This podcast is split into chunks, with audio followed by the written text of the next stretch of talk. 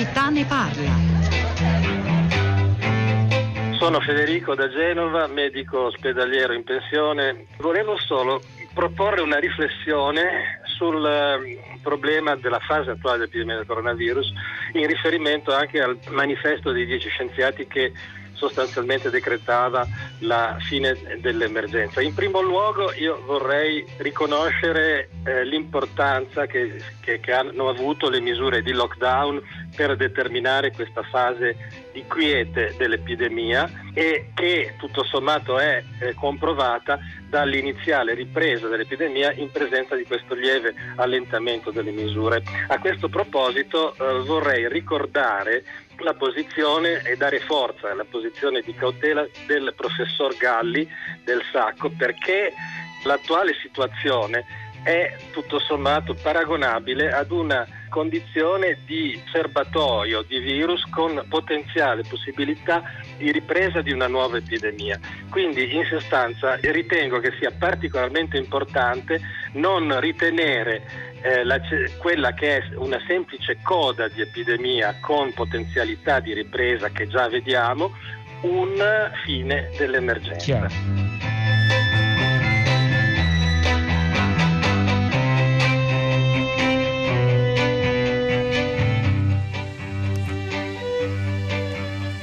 Eccoci, sono le 10, 2 minuti e 15 secondi. Una buona giornata da Pietro del Soldà. Benvenuti a tutta la città ne parla. Questa telefonata di questo dottore Federico da Genova che ha chiamato stamani a prima pagina ci ha un po' risvegliato, perlomeno chi ne aveva bisogno, da una sorta di ehm, eh, presa così di a, a, rilassamento rispetto al pericolo della pandemia che sembra aver attraversato, stando alle cronache di molti eh, giornali questa mattina, il weekend italiano, un po' ovunque nel paese. Ci sono racconti anche privati, immagino molti di voi abbiano avuto testimonianza di luoghi di ritrovo, spiagge, perfino discoteche riaperte con eh, precauzioni abbassate. Ieri era la notizia del crollo letterale di vendita delle mascherine, i farmacisti hanno lanciato l'allarme non perché sia una questione di mancati introiti per loro, ci guadagnano molto poco per le mascherine, ma perché di fatto significa che gli italiani non le stanno più comprando, non le stanno forse più indossando. E basta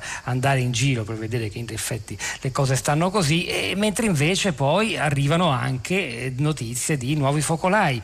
Eh, eh, ha fatto scalpore la notizia dell'imprenditore eh, del Vicentino che è tornato da un viaggio di lavoro, ma non solo, in Serbia, ha, con, ha contagiato altre persone, ora lotta con, la, con, il virus in rianimazione, ma insomma eh, non si può nascondere il comportamento irresponsabile che ha avuto, perfino il figlio ne ha preso le distanze, quasi disprezzo del pericolo eh, e forse questa cosa attraversa come un'attitudine pericolosa una parte della società italiana. È dunque su questo che noi oggi ci vogliamo concentrare, cioè la vita sta lentamente riacquisendo degli aspetti di normalità, anche se la normalità piena eh, di prima della pandemia è di là da venire. E però forse in realtà stiamo correndo troppo, stiamo prendendoci un rischio troppo grande. E voi che ne pensate? Noi oggi ci faremo aiutare da persone che ne sanno di più, però insomma è interessante anche conoscere la vostra opinione anche sui i comportamenti che gli italiani stanno adottando in questo periodo, mentre peraltro dagli altri paesi del mondo, non solo de- de- d'Europa, ma in particolare poi dal continente americano, arrivano notizie davvero inquietanti. Allora, noi cominciamo, 335 5634 296 è il nostro numero, scriveteci via sms, via whatsapp e cominciamo da Mantova ed è collegato con noi il giornalista di Telemantova Giulio Cisamolo o Cisamolo, non so dove vada l'accento. Buongiorno e benvenuto. Buongiorno Cisamolo, buongiorno a Cisamolo. voi e a tutti gli ascoltatori, buongiorno. Perché iniziamo da Mantova? Perché Mantova è il luogo l'epicentro, la sede di uno dei più preoccupanti focolai di esplosi in, questo, in, questi ultimi giorni che ha coinvolto diversi lavoratori in un comparto dell'economia locale che è fondamentale, quello dei salumifici e dei mattatoi, dei macelli. Ci può spiegare esattamente che cosa è successo e a che punto siamo? Iniziamo da Mantova perché quel risveglio di cui sentivo in realtà l'abbiamo avvertito una decina di giorni fa perché è ad allora che risalgono le prime notizie di nuovi casi di positività che hanno fatto risalire quella curva che ormai è definita altalenante in provincia all'interno del, dei territori della TS Valpadana che seguono Mantova e Cremona eh, perché appunto in, un, uh, in, cinque diversi stabilimenti di lavorazione carni, eh, salumifici, macelli, sono assorti all'onore delle cronache nuovi casi, tanto che l'ATS ha predisposto dei piani di sorveglianza straordinari, ovviamente sono scesi in campo le unità di crisi, le USCA, tutti quei protocolli emergenziali che erano pronti ad essere attivati eh, ed in pochi giorni, nella fattispecie in una decina, sono stati eseguiti solo all'interno di questi stabilimenti 1500 tamponi eh, tra eh, lavoratori e stretti, eh, stretti, contatti di questi eh, che insomma hanno fatto un pochettino temere. Eh, le persone si sono spaventate, gli operatori hanno reagito con grande freddezza, tanto che ad oggi si considerano sotto controllo pur avendo l'ATS avviato un ulteriore piano di sorveglianza per il quale si prevede un altro migliaio di tamponi addirittura nelle prossime ore, non nei prossimi giorni ma nelle prossime ore, eh, tutti all'interno di questo comparto. Si parla sempre quindi di macellazione, di lavorazione carni che come è stato detto è un settore molto molto importante per quanto riguarda l'economia mantovana e non Colpisce solo. perché una eh, diciamo, una storia simile era accaduta qualche settimana fa in Germania, in Baviera, no? anche lì si era scoperto esatto. mattatoi evidentemente anche per le modalità di lavoro all'interno eh, di queste strutture. Si, si, guarda molto alle condizioni ambientali, alla catena del freddo, si parla molto del, delle caratteristiche dei luoghi di lavoro che, vista le tipologie delle operazioni, eh, sono peculiari c'è da dire che eh, gli, i tecnici dell'ATS, delle sicurezze sui luoghi di lavoro, come ho detto prima, degli uffici che ora sono preposti all'emergenza, eh, sottolineano come al momento non siano state riscontrate irregolarità in quelle che sono state le indicazioni sulle misure di sicurezza.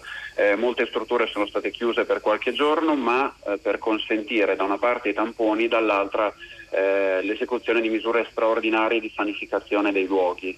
Al momento non è stata data notizia che eh, siano state riscontrate delle violazioni a quelle che sono le nuove regole anti-Covid. E sì, eh, peculiare sì, sì, prego, rispetto, prego. rispetto, al caso tedesco o a casi eh, in altre nazioni, in altri continenti, qui parliamo di eh, stabilimenti molto piccoli quelli più grandi, sì. se non erro, superano di poche unità i 400 dipendenti tra eh, lavoratori diretti e cooperative al lavoro, quindi eh, sono eh, stabilimenti importanti ma di sicuro per, con numeri diversi. Una cosa preoccupante è che sono in una zona, quella per i lombardi del Diadanese, forse meglio per i mantovani, che è a cavallo di più province e quindi i lavoratori si muovono parecchio e molti di questi infatti non sono mantovani ma arrivano da altre zone. Senta, eh, ovviamente l'altra cosa che preoccupa è di, di, di, diciamo, la, l'impatto che la chiusura, la, il blocco di queste attività così importanti per l'economia locale potrebbe avere. Di questo si discute, che prospettive ci sono? Una chiusura per precauzionale quanto può durare? Le eh, autorità eh, sanitarie locali cosa dicono? Le autorità sanitarie per il momento stanno procedendo con chiusure di pochi giorni, eh, credo da un, atteggiamento molto cautelativo e della salute ma anche dell'economia, eh, chiusure di pochi giorni per provvedere con eh, gli esami, eh, per avere i, gli esiti dei tamponi. Ovviamente eh, ogni, ad ogni notizia di nuovo eh, piccolo focolaio, micro focolaio, eh, la, la, possibilità è sempre quella di addivenire ad una chiusura eh, a questo punto per i 14 giorni, viene da dire, per scongiurare qualsiasi rischio. Al momento fortunatamente questo non è venuto eh, perché costituirebbe dei seri contraccolpi per l'economia. E questo è uno dei grandi quesiti che, che, ci, che, che ci, si pongono, appunto l'impatto, l'impatto sull'economia. Un'ultima domanda, Cisamolo. Eh, la, la, la, comunità nel suo insieme come sta, come sta reagendo? La comunità ha fatto i conti, diciamo che si è trovato uno schiaffo in, in viso eh, alla notizia di questi focolai e sta reagendo con, credo, grande senso di responsabilità, ovvero eh, da una parte eh, vengono scongiurate reazioni eccessivamente allarmistiche, eh, dall'altra c'è la consapevolezza che forse eh, quel Tana libera tutti che era stato avvertito era veramente antitempo. Eh, negli, negli ultimi giorni la movida è ripartita anche nel Mantovano, sia nei grandi centri che in quelli piccoli. Eh, abbiamo visto, tanto per, per, essere gretti, ben poche mascherine in giro negli ultimi giorni. Forse questo allarme, che per il momento è contenuto, è comunque eh, limitato dai tecnici, dai tecnici sanitari, eh, forse questo allarme sta aiutando le persone a capire che conviene investire, eh, vedere sacrificata la propria libertà personale, limitata la propria libertà, eh, quindi qualcosina stiamo forse già vedendo che ci si torna ad abbracciare di meno, eh, a portare la mascherina qualche volta di più. Grazie davvero a Cisamolo, Giulio Cisamolo, giornalista di Telemantova, perché ci ha anche fatto capire come quando un territorio è colpito da un'esperienza brutta come quella dei casi di positività al virus all'interno dei mattatoi del Mantovano, quindi la, lo vede da vicino, poi reagisce, poi reagisce e magari anche si fa delle domande sui comportamenti forse imprudenti assunti negli ultimi giorni, appunto le poche mascherine indossate, eh, il, lo scarso rispetto delle distanze. Questo accade a Mantova, chissà, magari in intorno alla, nella zona del Vicentino dove eh, abita e ora lotta in ospedale contro il virus, quell'imprenditore citato poco fa che si è contagiato in Serbia, accadrà la stessa cosa, ma poi nel resto del paese come ci stiamo comportando? Che giudizio dà di questa delicatissima fase il professor Massimo Galli, già citato nella telefonata del nostro ascoltatore medico genovese Federico e che è ora collegato in diretta con noi, direttore della terza divisione malattie infettive dell'ospedale Sacco di Milano. Professor Galli, buongiorno e benvenuto. Buongiorno a lei e a tutti gli ascoltatori. Allora, lei ha la sensazione che ci sia un po' troppa imprudenza, leggerezza nei comportamenti delle persone? Molti di noi, anche empiricamente, durante il fine settimana hanno avuto l'occasione di vedere spiagge, luoghi di ritrovo dove le persone insomma, si comportano in maniera quasi normale e in pochi, sempre meno, paiono indossare le mascherine. Lei che ne pensa? Penso che quello che è evidente agli occhi di tutti non può che essere sottolineato come un'oggettiva imprudenza eh, mm. sempre più diffusa e sempre più favorita da quelle che sono state anche posizioni pseudoscientifiche che in qualche modo hanno come dire, avallato determinati comportamenti. Al di là delle intenzioni, questo è quello che probabilmente è successo. Alla gente, eh, a molta gente, a una parte della gente, eh, non, una parte della gente aveva come unico desiderio sentirsi rassicurare e pensare che la questione potesse chiudersi. Purtroppo non è ancora così e eh, rischia di non essere più così per parecchio tempo se non vengono mantenute determinate prudenze. Però attenzione, tutto non può essere a carico e sul collo del semplice cittadino molto compete a delle responsabilità e a delle capacità di intervento da implementare perché sono insufficienti da parte delle autorità sanitarie.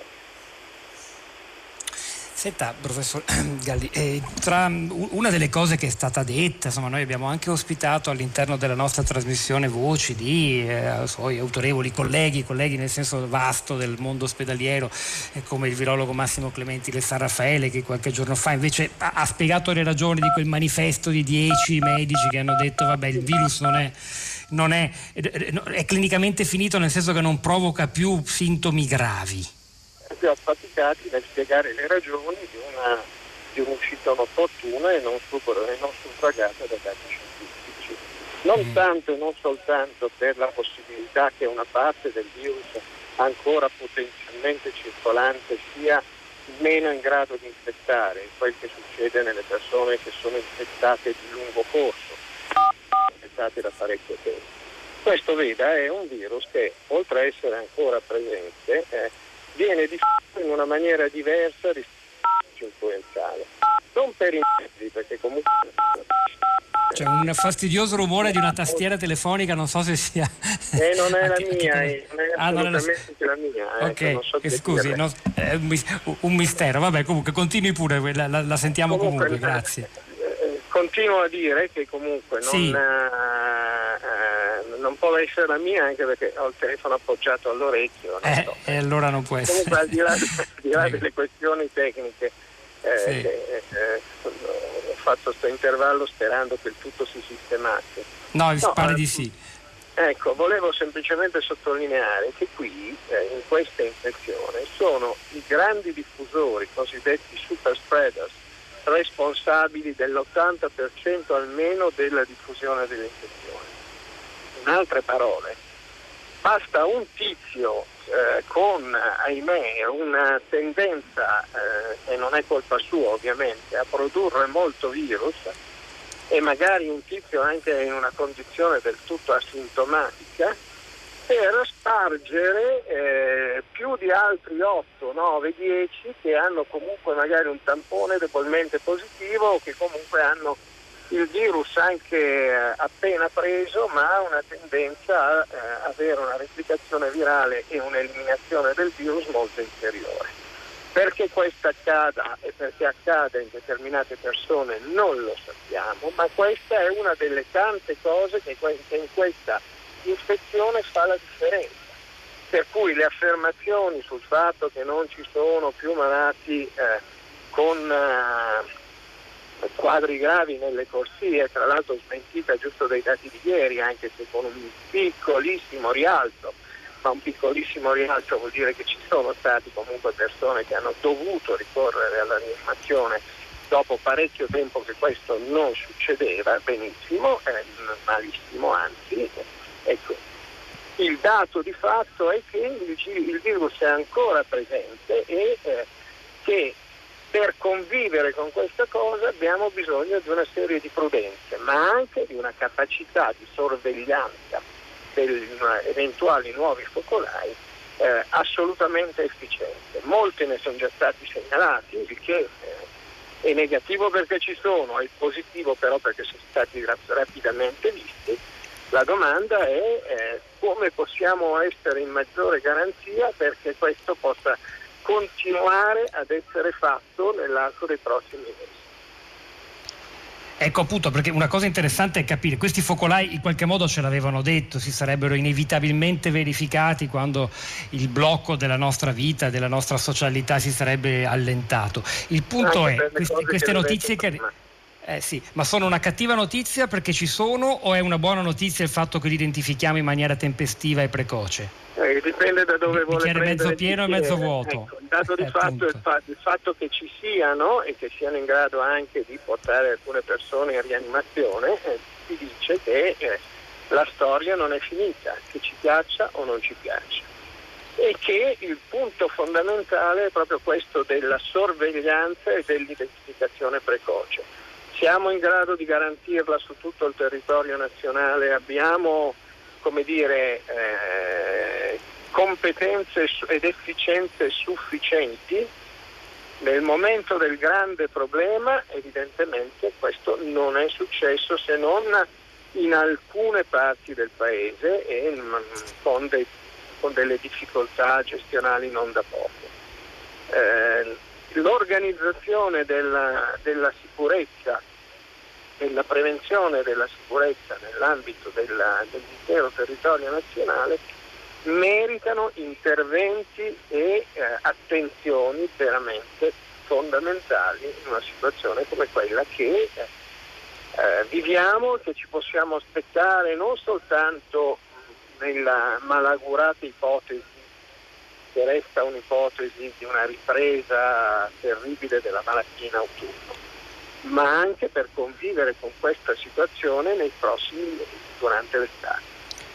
A proposito di queste risposte, Massimo Galli, se ha ancora un paio di minuti ho due brevi domande per lei, importanti però, il suo giudizio su eh, la possibilità di rendere obbligatorio e anche sanzionabile penalmente la, la, la, la, violazione dell'isolamento nel caso di per esempio una persona positiva, è evidente il pensiero va alla storia di questo imprenditore vicentino che con un comportamento palesemente irresponsabile ha contagiato altre persone, eh, si è fatto rimettere dall'ospedale Natale, insomma ha fatto di tutto per attirarsi le, le accuse, le critiche del Presidente della Regione Veneto, anche il Ministro della Salute Zai, eh, ehm, Speranza ha, ha, ipotizzato nuovi strumenti penali per poter impedire alle persone di andare in giro a contagiare gli altri. Lei è favorevole a qualcosa del genere? C'è anche chi ha avvocato un simil TSO, trattamento sanitario obbligatorio? Ma guardi, io sono più favorevole alla seconda che alla prima, cioè eh, l'idea di, eh, insomma, da vecchio garantista e persona che da cittadino ha una visione che non è certo quella della, insomma, delle manette eh, come insomma, io sarei sempre per persuadere, non per uh, sanzionare in questi termini, anche in una situazione come questa.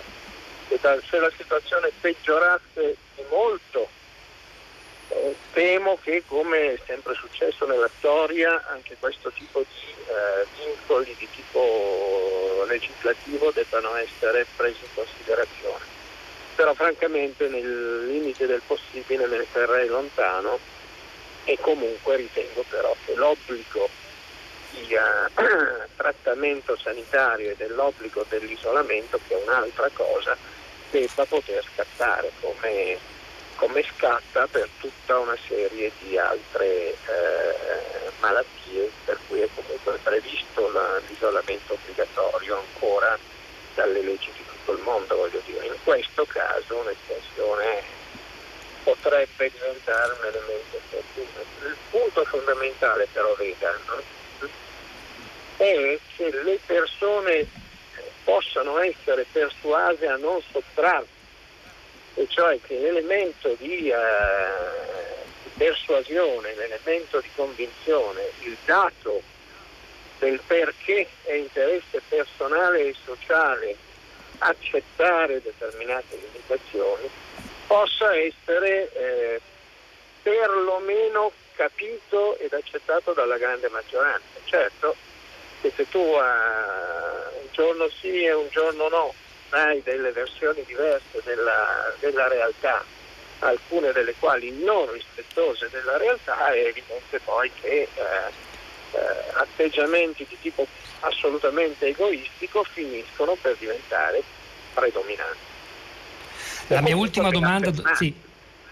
Certo. Quindi insomma le manette, il tintinnio del, delle chiavi del, del carcere, le denunce di tipo penale francamente non mi entusiasmano. Mane, manette no, mascherine sì. Eh, eh. Ecco, mascherine no. No, perché, no, perché guardi, le leggo, vecchio, le leggo qualche messaggio. Eh. No? Sono il primo eh, sì. dalla mascherina. Sono il primo che fa fatica a fare il suo lavoro a contatto con i pazienti perché tanto non riesco proprio materialmente a reggere. Però il concetto è che eh, tutte queste cose quindi mi sono molto presenti nella testa. Però tra questo e a, a dire eh, che va bene tutto eh, che comunque della mascherina si può fare a meno già ora, la distanza è molta. Non sto parlando no, delle situazioni sì, sì, all'aperto, sì. Sto parlando delle condizioni in cui eh, abbiamo delle condizioni in cui abbiamo problemi di altra natura, voglio dire eh, eh, sei all'aperto, sei distanziato e quindi non hai il problema di essere eh, decisamente di essere in condizione di poter infettare. Eh, diverso però è la situazione in cui ti ritrovi in, eh, in tanti al chiuso in una situazione come per esempio un mezzo pubblico, un vagone, un vagone di un treno, no? Come è capitato è capitato a molti, anche a me, di vedere la maggioranza dei passeggeri senza mascherina a bordo di un treno. Tenga conto che il paradiso del super diffusore inconsapevole è l'affollamento sì. in luogo chiuso. Eh certo. O anche l'affollamento tipo eh, tipo persone ammassate in un locale, insomma, per quanto all'aperto esso sia. Chiedo un ultimissimo parere su questa questione delle mascherine. Ieri è uscito un articolo su Repubblica che dava voce ai farmacisti italiani che dicevano gli italiani non le comprano più. Questo non è un problema di profitto per noi, ma evidentemente di sicurezza. Altri obiettano a questa cosa che in realtà gli italiani non le comprano più anche perché usano quelle lavabili. Hanno recepito anche altri messaggi arrivati dall'alto che dicevano qualcosa del tipo basta un foulard per coprirsi la bocca, bastano comunque quelle di tela. Eh, è chiaro, è difficile sapere, certo l'esperienza poi empirica di ciascuno, ho citato la mia a bordo di un treno molto, e nessuno... Eh, lei che dice? Molto, io avrei amato molto il permanere di un'unica direttiva centrale da questo punto di vista, Anche con noi. una previsione di eccezioni legate a eh, realtà eh, specifiche, eh, possibilmente non eccessivamente articolate, nel senso che altrimenti l'atteggiamento è alla fin dei conti ognuno fa come gli pare eh, e a me pare di non usarla, questa può essere l'affermazione che poi senti da, da più, che una, più che da una parte. Insomma.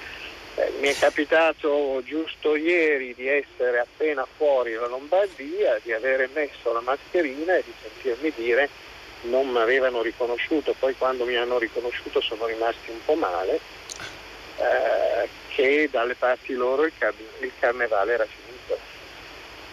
Però. A lei l'hanno detto, però. poi dopo l'hanno ric- ormai la, la riconoscono tutti perché ormai insomma, in questi mesi in televisione è E diventato familiare un po' devo a tutti dire molto, troppo, troppo per la mia tranquillità, per la mia privacy e per il mio carattere, ma comunque sia sì, comunque abbiamo sentito con queste orecchie che è un'affermazione del tipo, ma da queste parti, anzi, addirittura voi milanesi essere stato immediatamente identificato, ma anche, anche se non riconosciuto.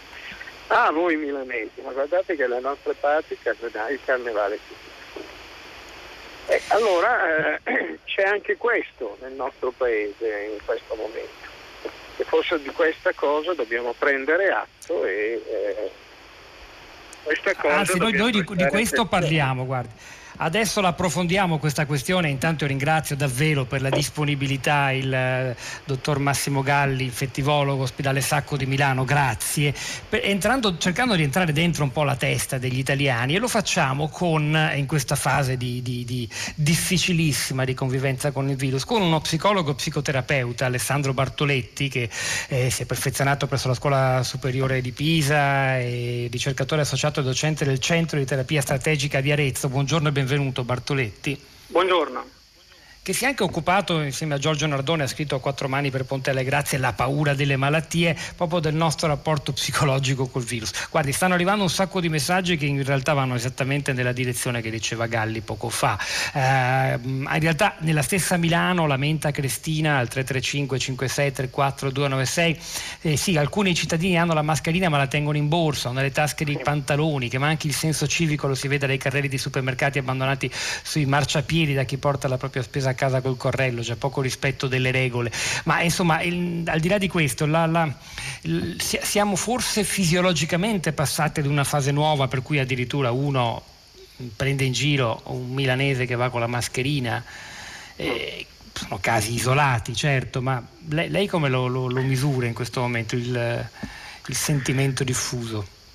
Ci siamo psicologicamente adattati a gestire la paura da un punto di vista proprio evoluzionistico, quindi quello che noi stiamo osservando è frutto del fatto che la paura è un fenomeno sia individuale ma anche e soprattutto sociale. Noi ci siamo evoluti anche evoluzionisticamente eh, attraverso dinamiche eh, di eh, cooperazione proprio non solo per gestire i problemi pratici fisici, ma anche per gestire diciamo, questo aspetto interiore che ci porta a percepire la paura. Ora, il fenomeno individuale della, paura è noto, siamo tutti in grado di eh, sentire la sensazione della paura, ma al tempo stesso, dopo un fenomeno sociale come quello che è accaduto di questa eh, pandemia, la socialità ha eh, avuto un effetto sia nella fase del lockdown, eh, dove ci siamo tutti identificati e immedesimati e abbiamo sentito fortemente il pericolo e sta avendo un effetto anche in questa fase, questa terza fase in cui la guardia si sta abbassando perché eh, noi siamo molto sensibili alla paura prossemica, qualcosa che viviamo e percepiamo in un modo esperienziale e diretto. È ovvio che anche quando da un punto di vista eh, mediatico si inizia a abbassare eh, la guardia, e da un punto di vista sociologico si osservano comportamenti di eh, tranquillità sociale, tendiamo all'imitazione, all'emulazione. Le faccio un esempio banalissimo, eh, è um, ovviamente il frutto di esperimenti di psicologia sociale. Se noi mettiamo a un semaforo alcune persone che eh, attraversano con il rosso, la probabilità che eh, la persona in attesa al semaforo metta in atto anche lui questo comportamento è più alta rispetto all'osservare altre persone che sono ferme lì. Quindi noi tendiamo a rassicurarci attraverso il comportamento altrui. Poi ci sono degli aspetti che potremmo definire. Guardi, la, para... la, interrompo solo per, per, fare un esempio a proposito di quello che ci ha detto. No? Sto io davanti ai messaggi dei nostri ascoltatori. Stefano da Padova, momentaneamente all'isola d'Elba in vacanza, e racconta questo. A parte la pressoché totale assenza di stranieri, e vabbè, questo non, è, non, è, non sorprende. Colpisce che mentre il traghetto annuncia l'obbligo di mascherina, gli stessi operatori del traghetto non la indossino e così gran parte dei passeggeri. E così qui anche nei ristoranti i camerieri la indossano possono, mentre la gran parte degli avventori che entrano non lo fanno. Devo dire che sulla mascherina eh, ci sono una pioggia di messaggi finché mezzi di trasporto, supermercati, luoghi di lavoro non garantiscono strutturalmente il rispetto delle norme di sicurezza distanziamento e mascherine, l'unica soluzione lesiva dei diritti dell'economia resta la reclusione. Ora la distanza è rispettata, però in effetti il problema dei mezzi di trasporto, per esempio, è evidente nei treni, il problema se, se comincia a togliere qualcuno, poi se la tolgono un po' tutti, magari per fare una telefonata e poi se la lasciano giù e non tutti i controllori dei treni hanno il coraggio e la voglia di andare lì a, dirgli di rimettersela su, basta magari un annuncio e tanto nessuno lo rispetta. Quanto alla emulazione dei comportamenti che porta a un rilassamento evidente delle regole, creando però, come diceva Galli poco fa,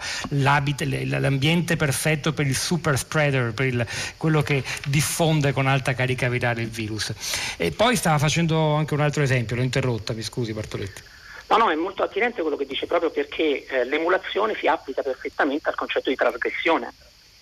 Quindi noi tendiamo a emulare i comportamenti trasgressivi. C'è anche da dire che c'è un tratto culturale molto italiano che tende alla trasgressione delle regole e quindi eh, questo è da prendere in considerazione, tanto più che cosa abbiamo osservato di fondo da un punto di vista socio-psicologico durante le prime fasi della, della pandemia e la fase del lockdown, che ciò che ha funzionato non è stato un generico, nel far rispettare le regole, non è stato un generico eh, atteggiamento eh, etico eh, del singolo, è stato il fatto che le persone hanno percepito in modo estremamente forte il presidio territoriale, quindi la presenza eh, dell'autorità che in alcuni casi è anche provveduto appunto ad aspetti sanzionatori, ma questo tipo di presidio territoriale è fondamentale in qualsiasi tipo di cultura e società per eh, indurre il rispetto delle regole e poi ovviamente far germinare anche un senso civico sempre più strutturato.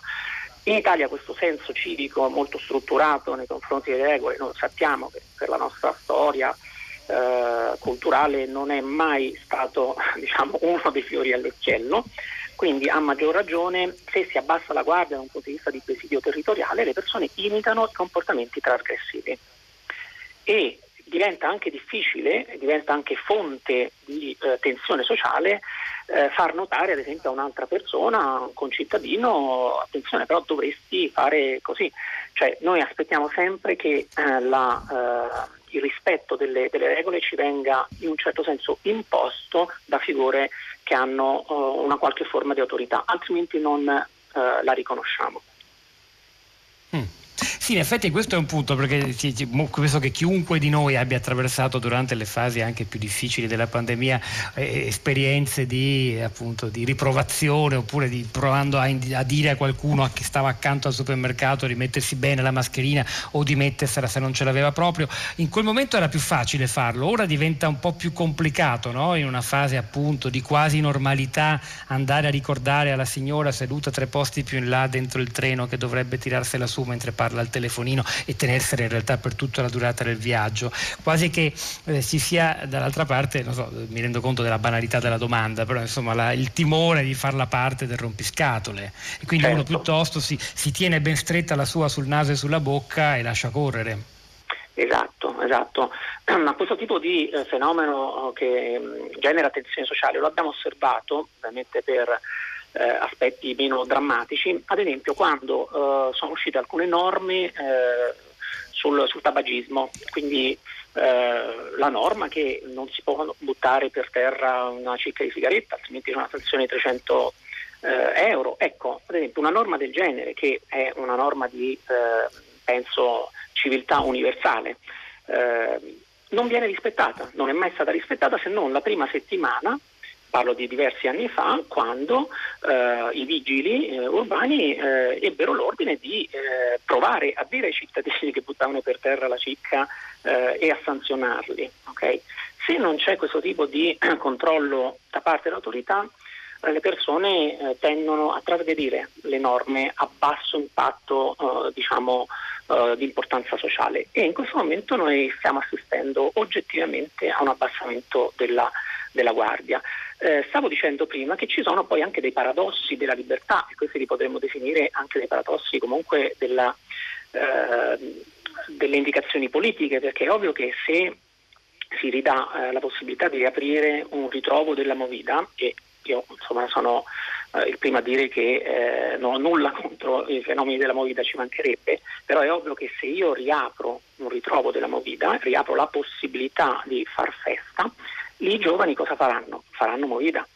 Nel senso che è un paradosso della libertà. Se voglio mantenere un livello di guardia, devo anche purtroppo eh, impedire, eh, mantenere momentaneamente ancora eh, non attivi alcune forme di socialità umana. Se io la rendo possibile, eh, le persone ovviamente vivono questo paradosso ma lo risolvono ricercando il piacere, non certo autolimitandosi.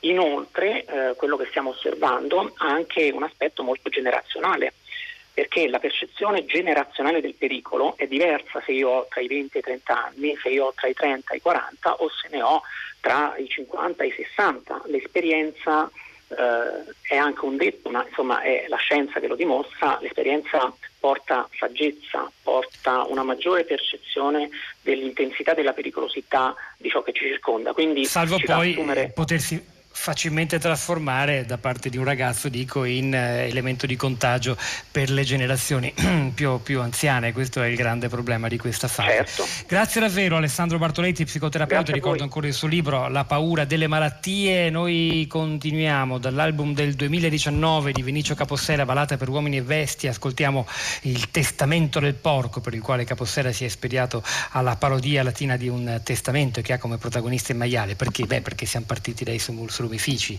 e dai macelli di carne di maiale nel Mantovano. Vinicio Capossera. A mia moglie la gran miseria, lascio il trionfo delle budella, ha più cuccioli che mammelle, mai nessuno la può saziare. Lascio il ricordo di quel che è stato, quando di fianco a fianco pascevamo felici nel fango e di coprirla non ero mai stanco.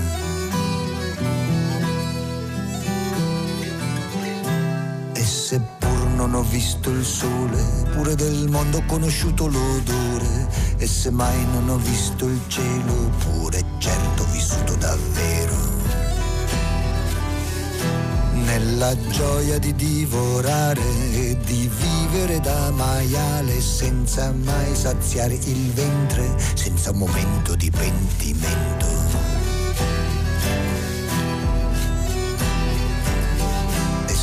Vissuto col muso per terra senza vedere girare le stelle, pure lo stesso non voglio morire e schiamo forte per non crepare. Ma se destino morire scannati, voglio pure farvi beati e che non si butti via niente di una vita in sacrificio per voi. Di una vita in sacrificio per voi.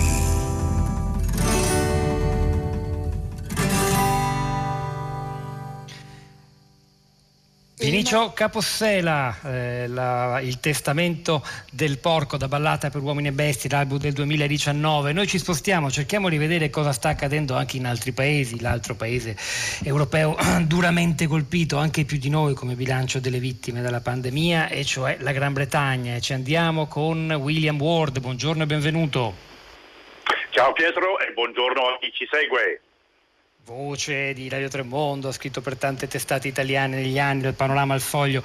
Eh, eh, William, ci conosciamo da tanti anni e posso, posso chiederti eh, ora se si può fare un paragone eh, con l'Italia, paese dove hai lavorato, hai conosciuto a fondo, insomma, che, che eh, hai raccontato e racconti nel tuo mestiere. Eh, per esempio questa rilassatezza degli italiani, perché siamo andati a Londra? Perché di fatto è finito il lockdown, hanno riaperto, abbiamo visto immagini di pub e ristoranti, addirittura interventi della polizia in luoghi eh, troppo, troppo affollati. C'è qualcosa di simile che sta accadendo anche lì? Uh, ma direi uh, decisamente sì, è da sabato mattina alle 6 di mattina che sono di nuovo aperti pub, infatti si parla in media britannici parlava del Super Saturday come se fosse uh, un evento nel calendario delle elezioni americane, quindi dal, tutto il giorno di sabato eh, soprattutto i giovani inglesi uh, si sono versati per strada e sono andati nei bar, nei pub, uh, cocktail bar, eccetera, uh, anche nei parchi e hanno bevuto tutta quella birra, tutti quei quelli super alcolici che erano rimasti, come dire, um, ignorati nei pub, nei bar da quattro mesi a questa parte, creando fra l'altro parecchia perplessità uh, fra i cittadini perché almeno il tre quarti uh, dei britannici, secondo i sondaggi, reputano che il governo ha agito troppo presto per aprire i pub uh, mm. e permettere appunto um, i, tutti quanti a poter frequentare i locali. Um, ma eh, soprattutto per la polizia che dice il capo della polizia londinese che ha detto um, il social distancing, il distanziamento sociale è impossibile quando più che beve più che impossibile da, uh, da tenere. Um, e così è stato. Uh, moltissimi arresti e molti pub hanno dovuto chiudere um, in anticipo del, del classico orario di chiusura che sono le 23 proprio perché venivano presi d'assalto, soprattutto da giovane e bisogna aggiungere una nota sociologica importante. È facile per chi ha una bella casa con giardino, magari in campagna, uh, in periferia, nella periferia borghese a lamentarsela, ma se tu sei un giovane, soprattutto che abiti in un palazzone alto proletario in una zona proprio non, um, non elegante di Londra, la voglia uh, che hai uh, il desiderio di ricongregarsi con gli amici per strada e così è stato. Un po' se vuoi una specie di rivolta di classe e anche generazionale. No, questo è molto importante e soprattutto accade in un paese che ha subito una batosta ancora più dura di quella che abbiamo subito noi in termini di, di morti, eh, di, di, di, vittime del Covid. Esatto. E, ti chiedo, eh, c'è un'altra cosa che emerge anche dei nostri messaggi, cioè lo dicevamo, lo commentavamo poco fa con lo psicologo Bartoletti, cioè la difficoltà a far rispettare le regole, soprattutto in questa fase. Una signora Mary da Udine in un messaggio ci dice: Ero in un piccolo negozio, ho fatto un'osservazione a un tale sui 30 anni che non portava la mascherina e mi sono sentita rispondere: Ma lei chi è? Un pubblico ufficiale? No, lei non è nessuno. Questo tipo di, diciamo, perché il senso civico dei britannici tradizionalmente è diverso da quello degli italiani. Come ci si comporta in giro, nei mezzi pubblici, nei, negli autobus, nei treni? La mascherina la si indossa in generale? Guarda, il, um, l'aderenza alle regole è stata altissima um, in Gran Bretagna. Um, cioè è vero che specialmente per chi uh, insomma della mia generazione um, diciamo uh, dei, dei, baby boomers um, la, per quanto abbiamo avuto abbiamo tuttora dei sogni rivoluzionari o molto radicali, il rispetto delle regole è altissima.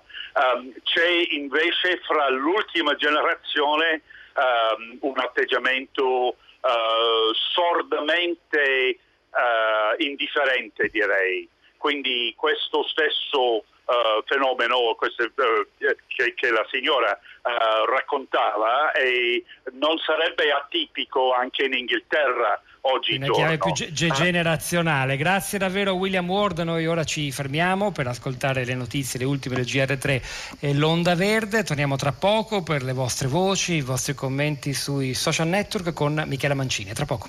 Tutta la città ne parla.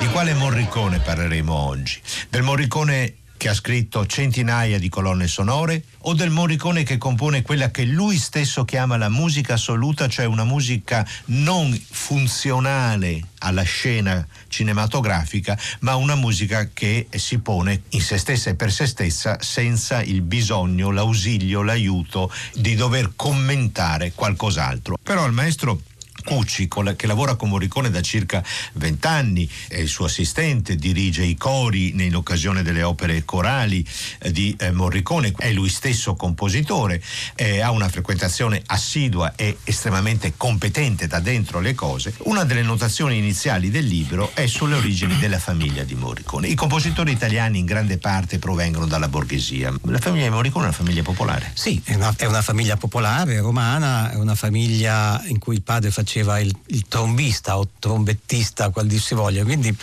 una connotazione di origine completamente diversa da quello che si immagina, specie in quegli anni, perché parliamo della fine degli anni venti. Devo dire che questo non è stato un grande problema per Regno, nel senso, ma, ma nemmeno è stato un grande problema la sua provenienza dalla tromba, che chiaramente non è uno strumento di elezione per un compositore. Solitamente i compositori venivano dal pianoforte, dagli archi, ma difficilmente dalla, dalla tromba. Però forse questa, proprio questa connotazione, questa radice popolare ha fatto anche un pochino la differenza nel Morricone compositore di musica assoluta, perché poi questo suo legame con una radice così forte come quella popolare romana si sente e non si sente ma comunque, comunque, ma comunque c'è. c'è. E questo è anche il nostro piccolo omaggio al grande maestro Ennio Morricone appena scomparso, l'avete sentito anche dal giornale radio, la giornata di Radio 3, molti programmi a loro modo si occuperanno della, di questa figura centrale per la musica, per il cinema e più in generale per la cultura, eh, per la cultura italiana del secolo scorso e anche di questo secolo perché ha continuato a lavorare fino all'ultimo, ricordiamo la recente collaborazione con, uh, con Quentin Tarantino eh, di Ennio Morricone. Noi continuiamo, torniamo al tema di oggi, insomma la coda della pandemia che non è la fine, come ci ha detto molto acutamente, credo un dottore questa mattina che ha chiamato a prima pagina Federico, abbiamo sentito diverse opinioni, riflessioni anche sul comportamento degli italiani che continuano, eh, continuano a emergere anche dai messaggi che inviate, c'è chi racconta di essere andato in aereo in Sardegna ed aver visto, ha chiesto di mettersi la mascherina ai vicini di coda al check-in ed essersi sentito rispondere con degli insulti, insomma insomma purtroppo forse questo non è un ritratto esaustivo, sono piccole, puntuali esperienze che qualcosa però raccontano. È il momento di vedere come avete reagito voi, quali storie avete scelto di condividere sui social network, lo facciamo con Michela Mancini che da oggi continua, riprende a collaborare con tutta la città ne parla. Michela, buongiorno a te la parola. Buongiorno Pietro e buongiorno a chi ci sta ascoltando. Il sentimento sui social, devo dire, è abbastanza comune, cioè di critica e un po' anche di risentimento, soprattutto da parte dei lavoratori. Per esempio su Twitter un utente dice sabato ho ripreso a lavorare in una pizzeria e la proprietaria stessa e anche un'altra cameriera sono state sempre con il naso fuori dalla mascherina. Gente che paga, che va in bagno, che ordina al bancone senza protezioni, ho paura di prendere il virus e passarlo ai miei. Un altro utente invece dice comunque io credevo che fosse obbligatorio usare la mascherina sul treno e invece il 50% dei passeggeri non la indossa o non ce l'ha proprio. Arriva la seconda ondata, state pronti. Su Facebook, allora, su, eh, ti, prego, prego, faccio un, una piccola nota, invece su sì. Facebook um, era interessante una, una, un piccolo commento di Flavia D'Annunzio che ci dice sulla nostra pagina durante la guerra c'era il coprifuoco, noi italiani siamo degli strani anarchici e poco rispettosi delle regole, allora bisogna sanzionare pesantemente chi non le rispetta, a mali estremi estremi rimedi, se si va avanti così a settembre non si riapriranno le scuole. Mamma mia, speriamo di no. Pier Emilia da Santa Margherita Ligure, buongiorno e benvenuta. Buongiorno, buongiorno e grazie per avermi chiamato. Sì, io volevo dire che purtroppo anche nei supermercati qua è difficile far portare la mascherina e soprattutto sono quelli che arrivano da fuori regione, quasi avessero dimenticato tutto quello che è successo. E dispiace questo perché questi lavoratori dei supermercati in modo particolare si sono esposti dal primo momento con tanta paura e ora quando vedono entrare qualcuno non porta la mascherina mentre loro sono ligi a tutto quello che devono fare, è come se verso di loro mh, mm, mancasse il rispetto. Io spero tanto che ci possano essere anche più controlli, perché mh, mm, bisogna dire che i controlli sono scarsi e vorrei che queste normative fossero prorogate ancora per un po', perché sappiamo benissimo che il virus purtroppo è invisibile ma sta circolando. Grazie. Grazie Pier Emilia, andiamo a Perugia. Simonetta, buongiorno. Eh, buongiorno, eh, io credo che la mia a questo punto è un po' una voce fuori dal coro perché eh, per quanto mi riguarda eh, io credo che eh, noi, io, amici, familiari, cerchiamo semplicemente di assecondare un po' lo spirito del tempo. Se ci dicono che la carica virale eh, eh, si è attenuata, eh, le terapie intensive sono vuote, che comunque ci sono sempre meno casi, ancorché ci sono anche così dei piccoli focolai, è logico che in ogni caso adeguiamo i comportamenti. Eh, abbiamo ormai introiettato un codice che ci eh, prescrive di non stringerci la mano, di non abbracciarci, eh, di evitare le prossimità inutili e lo rispettiamo scrupolosamente.